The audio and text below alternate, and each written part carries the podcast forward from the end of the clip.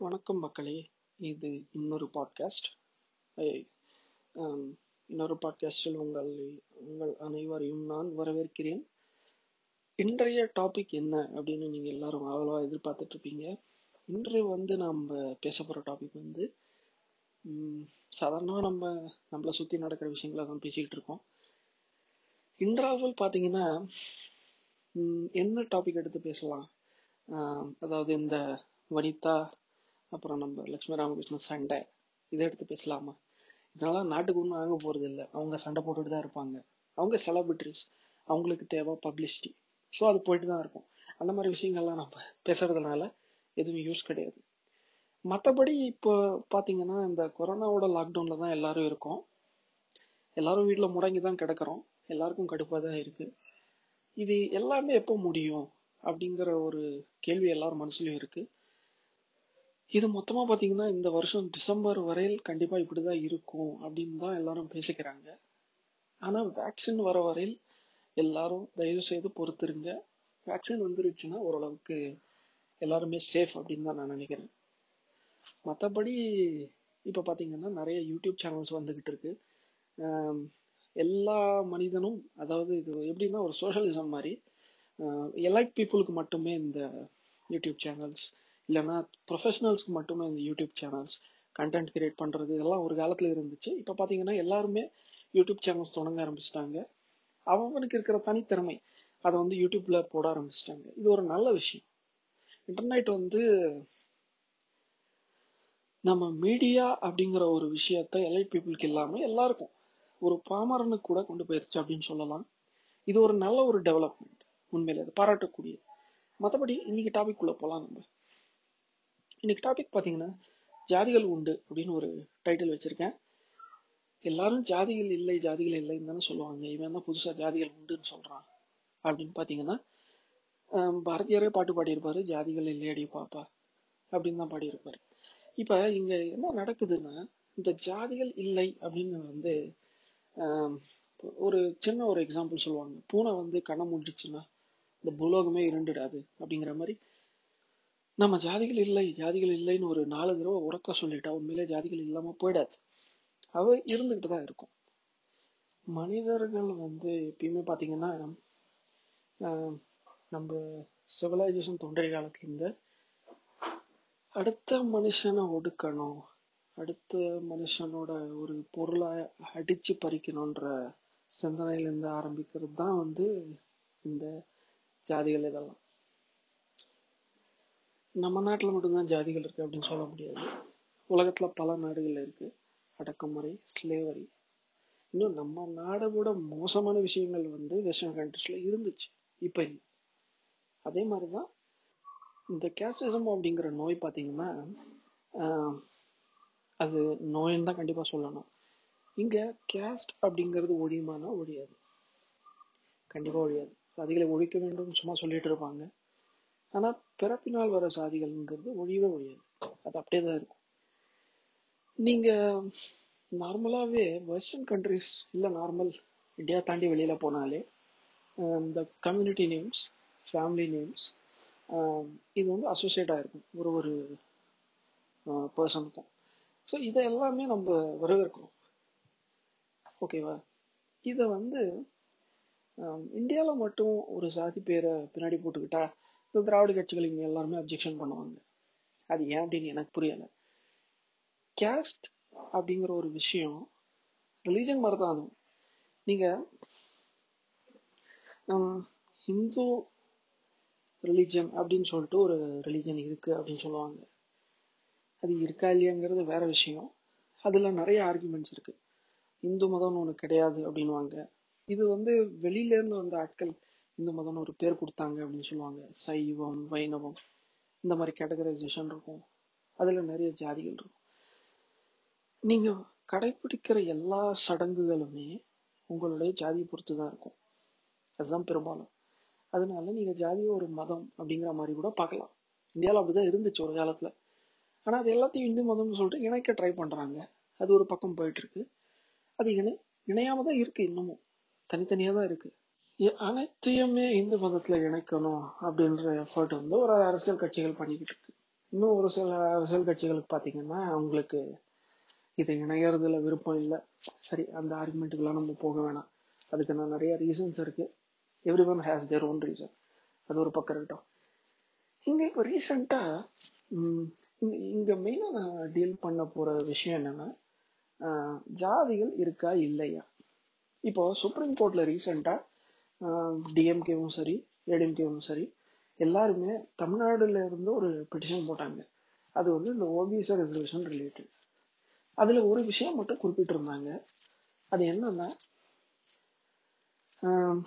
இந்த OBC reservation அப்படிங்கிறது வந்து ரொம்ப கான்ட்ரவர்சியாக போயிட்டு இருக்கு என்ன நடக்குதுன்னா நம்ம எல்லாருக்குமே தெரியும் SC ST schedule caste schedule tribe இவங்களுக்கு வந்து ரிசர்வேஷன் இருக்கு. அவங்களுக்கு பார்த்தீங்கன்னா பிறப்பு அடிப்படையில் கொடுத்துட்றாங்க. இங்கே ஓபிசி அப்படிங்கிறது வந்து தமிழ்நாட்டில் மட்டும்தான் இருக்குது ஓபிசி இல்லை பிசியாக சேர்ந்த ஒரு பிரிவு அப்படின்னு சொல்லலாம். தமிழ்நாட்டில் பார்த்தீங்கன்னா எம்பிசி பிசி அப்படின்னு இருக்கும்.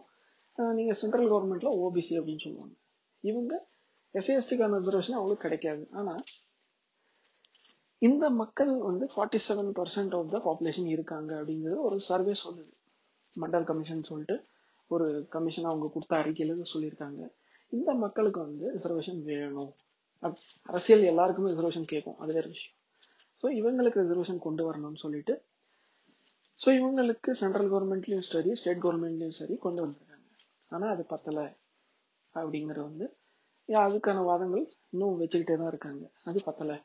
அதில் கிரீமி லேயர்னு ஒன்று இருக்குது கிரீமி லேயர்னா இப்போ ஏற்கனவே அந்த இந்த ரிசர்வேஷன் சலுகைகளை வாங்கிட்டு இதுல வந்து ஒரு நல்ல நிலைக்கு வந்தவங்க.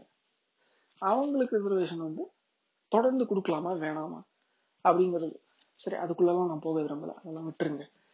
இங்க பார்க்க ஒரு ஹைலைட்டான விஷயம் என்னன்னா அவங்க ரீசெண்டா சுப்ரீம் கோர்ட்ல ஆர்கியூ பண்ணும்போது என்ன சொல்லியிருக்காங்கன்னா reservation is like a fundamental right அதாவது ஒரு மனிதனோட அடிப்படை உரிமை இடஒதுக்கீடு அப்படிங்கிறது அப்படிங்கிற மாதிரி ஒரு பேசியிருக்காங்க. அதுக்கு தான் சுப்ரீம் கோர்ட்டில் ஒரு கூட்டு வாங்கிட்டு வந்திருக்காங்க. அவங்க என்ன சொல்லியிருக்காங்கன்னா ரிசர்வேஷன் அப்படிங்கிறது நீங்கள் கண்டிப்பாக ஃபண்டமெண்டல் ரைட்டாக ட்ரீட் பண்ண முடியாது. கண்டிப்பாக இது வந்து பிறப்புரிமை கிடையாது. நீங்கள் வந்து ரிசர்வேஷனை பிறப்புரிமை அப்படின்னு சொல்லணும் அப்படின்னு சொன்னீங்கன்னா ஜாதிங்கிறதும் பிறப்புரிமை அப்படிங்கிற மாதிரி ஆயிடும். ஸோ அது caste also becomes a fundamental right அதுக்கு நீங்கள் ஒத்துக்கிறீங்களா? ஒத்துக்க மாட்டீங்க. ஸோ நீங்க சொல்றது எப்படி இருக்குன்னா எங்களுக்கு வந்து இடஒதுக்கீடு கண்டிப்பா கொடுக்கணும். அதே சமயம் ஜாதிகளை நாங்கள் ஒழிக்க போறோம். இந்த ரெண்டு ஆர்குமெண்ட்டும் பேசுற எவனையுமே நம்பாதீங்க மக்களே. ஏன்னா இது ரொம்ப முரணான கருத்துக்கள். சிரிப்பு தான் வரும். ஒருத்தன் ஜாதியை ஒழிக்க போறான் அப்படின்னு சொல்லி முன்னாடி வந்துட்டு சரி ஜாதி அடிப்படையில் அடி இதை ஒதுக்கீடு கொடுங்க அப்படின்னு சிரிச்சுட்டு விட்டுருந்தோம் அதெல்லாம் அந்த மாதிரி. ஸோ இதில் ஏன் வந்து இதை இவ்வளோ தூரம் டிஸ்கஸ் பண்ணுறாங்கன்னா அகைன் ஓபிசி கிரிமிலேயர் அப்படிங்கிறதுக்கே வரும் அதை எடுத்து தான் ஆகணும் வேற வழி இல்லை. இங்கே என்ன நடக்குதுன்னா இப்போ இதை எப்படி எக்ஸ்பிளைன் பண்ணணும்னா இதில் ரெண்டு விதமான ஆர்குமெண்ட்ஸ் இருக்கு.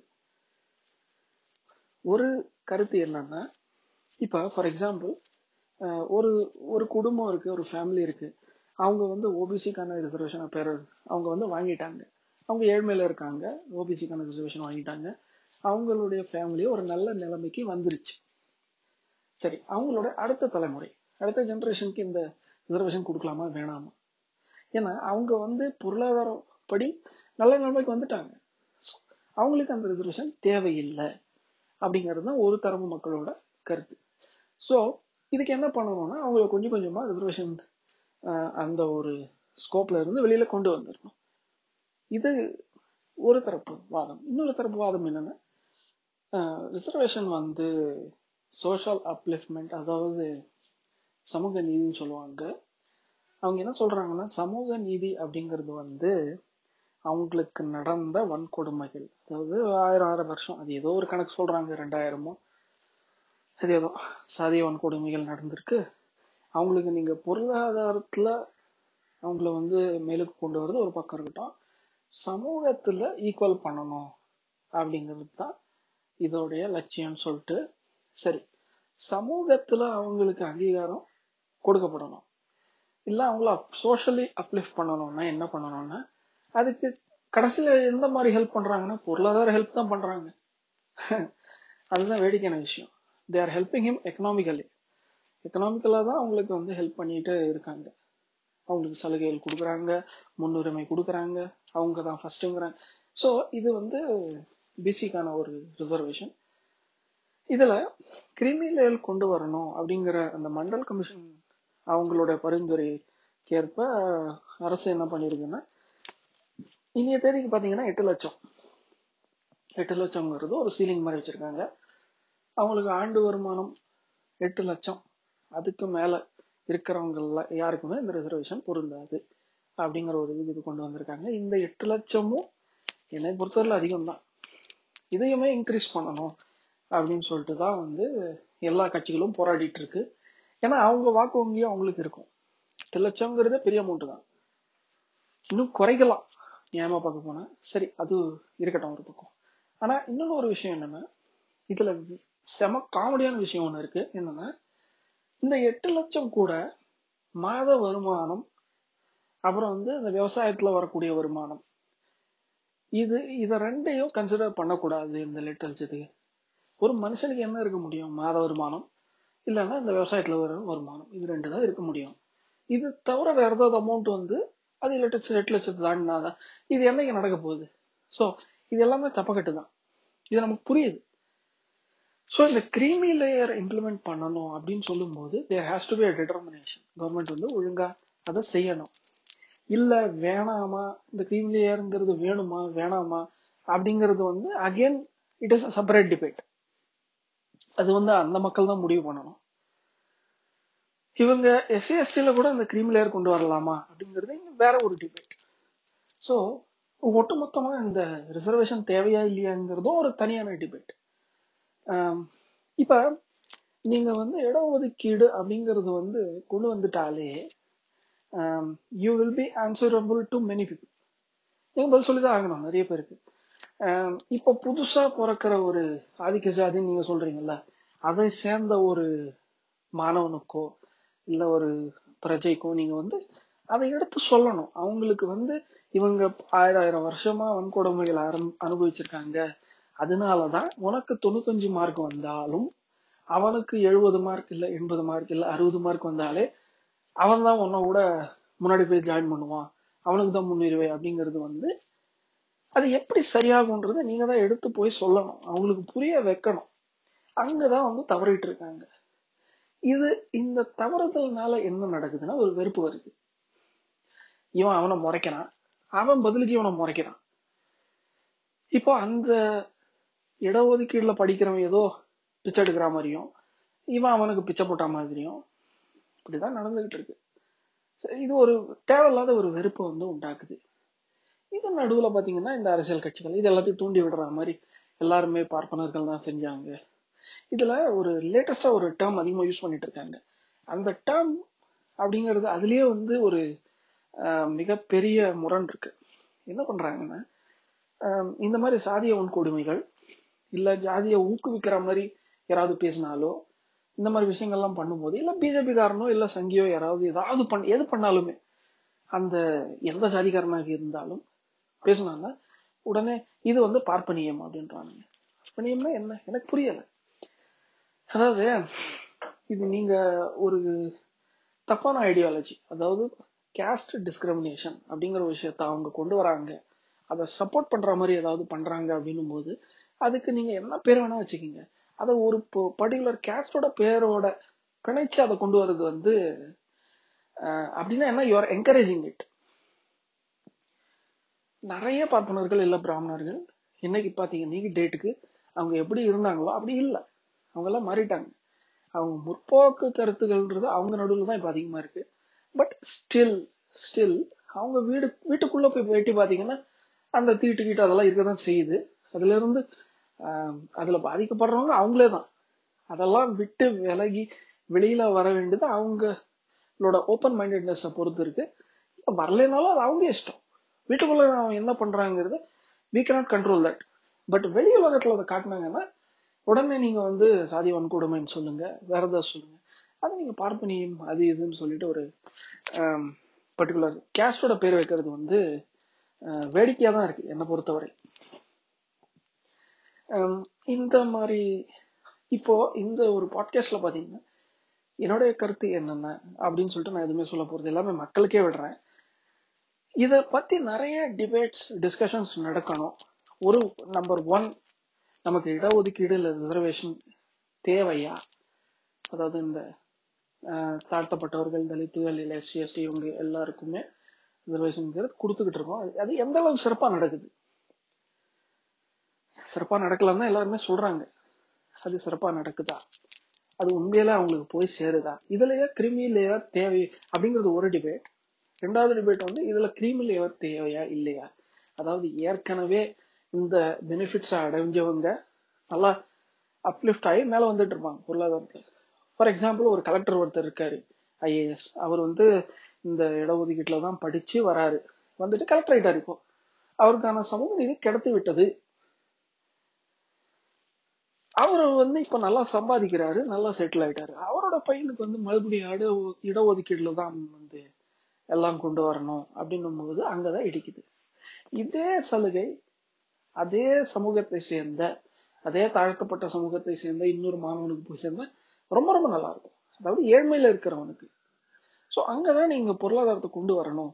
அதுக்கு பேர் தான் கிரிமிலேயர்னு சொல்லுவாங்க இதை வந்து இம்ப்ளிமெண்ட் பண்ணணுமா வேணாமா? இந்த எஸ்சி எஸ்டி ரிசர்வேஷன்ல இது இன்னொரு டிபேட் அதே மாதிரி ஓபிசி ரிசர்வேஷனுக்கு வந்தோம்னா இதே மாதிரி ரெண்டு டிபேட்ஸ் இருக்க போகுது. ரிசர்வேஷன் தேவையா இல்லையாங்கிறது ஒரு டிபேட் கிரீமி லேயர் தேவையா இல்லையாங்கிறது இன்னொரு டிபேட் இது இதை பத்தி நிறைய டிஸ்கஷன்ஸ் நடந்து எல்லாருமே சுமூகமா ஒரு தீர்வுக்கு நோக்கி போனாதான் சொசைட்டி நல்லா இருக்கும் இதுல இன்னொரு முக்கியமான விஷயம் என்னன்னா இந்த இடஒதுக்கீடு இல்லை ரிசர்வேஷன் இதை பற்றி தேவையில்லாமல் இந்த சண்டை போடுறது. அதே மாதிரி ஒரு ஜாதியை மட்டும் தாக்கி பேசுறது. இல்லை ஒரு மதத்தை மட்டும் தாக்கி பேசுறது. இது எதுவுமே ஒரு நல்ல ஒரு சமுதாயத்தை வந்து உருவாக்காது. இங்கே நீங்கள் வந்து இவங்க அடிக்கடி நீங்கள் நிறைய டிபேட்ஸில் வந்து பேசிக்கிட்டு இருப்பாங்க. பார்ப்பனர்களுக்கு அடிமையாக இருக்கிறீர்கள். உங்களை அவர்கள் சூத்திரர்கள் என்று சொல்லுகிறார்கள். சரி ஒரே ஒரு கேள்வி. இந்த பார்ப்பனர்கள் சூத்திரர்கள் இது எல்லாமே இவங்க அங்க ஒடுக்குறாங்க. எல்லாமே ஒரு காலத்துல இருந்துச்சு. கண்டிப்பா இருந்துச்சு. அது எல்லாத்தையும் உடைச்சிட்டு தான் அரசியல் சாசனம்னு ஒன்று வந்து வந்தது. சட்டம் அதுக்கு கரஸ்பாண்டிங்கான சட்டங்கள் வந்துருச்சு. இனியும் அதை பேசிக்கிட்டு இருந்தோம்னா அதுக்கு இட்ஸ் மீனிங்லெஸ் நீங்க சட்டத்துல என்ன இருக்கோ அதை பேசுங்க. சட்டப்படி செய்யுங்க எதுவாக இருந்தாலும். டிபிக்கல் எக்ஸாம்பிள் நீங்க யார் கூட இந்த மாதிரி விஷயங்களுக்கு டிபேட் பண்ணாலும் ஒன்றே ஒன்று தான் சொல்லுவாங்க. பார்ப்பனர்களுக்கு ஏற்கனவே ரிசர்வேஷன் இருக்குங்க அப்படின்னு. என்ன ரிசர்வேஷன் இருக்குன்னா அது என்ன இருக்கு? கோவிலில் போனாங்கன்னா அவங்க தான் அர்ச்சகர் ஆக முடியும். கர்ப்பகிரகத்துக்குள்ள அவங்க போக முடியும். கண்டிப்பா இல்லைங்க. அப்படியெல்லாம் எதுவும் கிடையாது. அதாவது கோவில்ல அர்ச்சகர் ஆகுறது அவங்க கையில வச்சிருக்காங்க. அப்படி. அப்படின்னு நீங்க பாத்தீங்கன்னா உங்களுக்கு இன்னொரு விஷயம் சொல்றேன். நீங்க ஒரு சில தொழில் இன்னுமே ஒரு சில ஜாதிகள் கையில தான் இருக்கு. ஃபார் எக்ஸாம்பிள் நீங்கள் பார்த்தீங்கன்னா ஒரு நாடார் கடை. சின்ன மளிகை கடை வச்சிருக்க நாடாரு. அந்த கடையுடைய அடுத்த வாரிசோ அவர் ப பசங்களுக்கு தான் கொடுக்க போறாரு. அங்க வேலைக்கு வச்சிருக்கவங்க எல்லாருமே அவங்க சொந்தக்காரங்க அவங்க ஜாதிக்காரங்க தான் வச்சிருப்பாங்க. அது அவங்களுக்கு வசதி. இது இந்த மாதிரி தான் இருக்கும். இதை நான் கோவில் கூட கம்பேர் பண்றேன்னா ஸோ கோவிலில் பார்த்தீங்கன்னா அவங்களும் அந்த மாதிரியான விஷயம் தெரிஞ்சவங்கள தான் வச்சிருப்பாங்க. சரி இது ஒரு பக்கம். இன்னொரு விஷயம் என்ன இதுல அரசாங்கம் தான் முனை முனைஞ்சு என்ன செய்யணும்? தான் சட்டம் வந்துருச்சே அனைத்து சாதிகளும் ஆஹ், அர்ச்சகர் ஆகலாம். அதை இம்ப்ளிமெண்ட் பண்ணுங்க. சட்டப்படி பண்ணுங்க எதுவாக இருந்தாலும். சும்மா உட்காந்து பார்ப்போம் பார்த்தீங்கன்னா திட்டி திட்டிகிட்டே இருக்கிறதுல ஒன்றும் யூஸ் கிடையாது. இம்ப்ளிமெண்ட் பண்ணுங்க. போலீஸ் இருக்காங்க. அவங்கள வச்சு you try to implement it போராட்டம் பண்ணுங்க. ஆனால் அற வழியில் பண்ணுங்க. அதுக்காக போட்டு அடித்து உடைக்கிறது. ஒரு அஹ், பிராமணனை போட்டு அடிக்கிறது இழிவுபடுத்துறது இதெல்லாம் கூட. எதுவுமே சட்டப்படி பண்ணுங்க. சட்டத்தின் துணையோடு பண்ணுங்க. இம்ப்ளிமெண்ட் பண்ணுங்க. அதை பண்ண இந்த அரசாங்கத்துக்கு என்ன பயம்? அவங்களுக்கு ஒரு பயம் இருக்குதான் செய்யுது. ஸோ அவங்க ஏன் இதை வந்து செய்யாம வச்சிருக்காங்க அப்படிங்கறதுலயே ஒரு அரசியல் இருக்கு. என்னன்னா நீங்க வந்து அதை இம்ப்ளிமெண்ட் பண்ணி எல்லாரையும் கொண்டு வந்துட்டாங்கன்னா நீங்க வந்து ஒரு ஆஹ், பார்ப்பனன் பார்ப்பனன் சொல்லிட்டு இனிமே திட்ட முடியாது. உங்களுக்கு அந்த வாய்ப்பு வந்து போயிடும். ஸோ நீங்க அரசாங்கத்தை தான் இனி திட்டணும். ஸோ அந்த வாய்ப்பு போகிறது வந்து அவங்களுக்கு விருப்பம் இல்லை. ஒரு பலிக்கடா ஒன்று தேவை. எது நடந்தாலும் பார்ப்பனம்னு சொல்லி திட்டுறதுக்கு அதை இம்ப்ளிமெண்ட் பண்ண வேண்டியது அரசாங்கம். அரசாங்கத்தோட தவறு அது. அதுக்கு இவன் என்ன பண்ணுவான்? இது ரொம்ப சிம்பிள் இந்த மாதிரி ஒரு ஒரு விஷயத்தையுமே நீங்க உட்காந்து அனலைஸ் பண்ணீங்கன்னா யூ உங்களுக்கு வந்து அதுக்கான விடை கிடைச்சிரும். அது எங்க டிலே யாருனால டிலே என்ன பிரச்சனை அப்படிங்கிறது வந்து தெரிய வந்துடும் இந்த மாதிரி தான் நம்மளை சுத்தி நிறைய சூழ்ச்சிகள் நடந்துகிட்டு இருக்கும். சரி இந்த பாட்காஸ்ட்ல ரொம்ப நேரம் பேசிட்டேன்னு நினைக்கிறேன். இதோட நான் முடிச்சுக்கலாம்னு நினைக்கிறேன். இந்த மாதிரி என்னென்ன டாபிக்ஸ் பேசலாம் அப்படிங்கிறது வந்து நீங்கள் கமெண்ட்ஸ்லேயோ என்னுடைய ஃபேஸ்புக் இல்லை ட்விட்டர் கேஓயூஎஸ்ஐகேஎம்சிஏ கேஓயூஎஸ்ஐகேஎம்சிஏ அப்படிங்கிறது என்னோட ஹேண்டில் ட்விட்டர்லையாக இருக்கட்டும் ஃபேஸ்புக்லையா இருக்கட்டும் என்னை ஃபாலோ பண்ணுங்கள் நீங்கள் இன்பாக்ஸ் கூட எனக்கு பண்ணலாம். ஏதாவது சஜஷன்ஸ் பண்ணிங்கன்னா உண்மையில் அதை பற்றி நம்ம பேசலாம். இது ஒரு வித்தியாசமான பார்வையா இருக்கலாம். இல்ல நீங்க இந்த பாட்காஸ்ட்ல வந்து கலந்து கலந்துக்கணும்னு விருப்பப்பட்டீங்கனாலும் நீங்க அதுல விருப்பம் தெரிவிக்கலாம். இவ்வளோ இவ்வளவு நேரம் கேட்டதுக்கு ரொம்ப நன்றி நண்பர்களே. மீண்டும் ஒரு பாட்காஸ்ட்ல சந்திக்கலாம். நன்றி. வணக்கம்.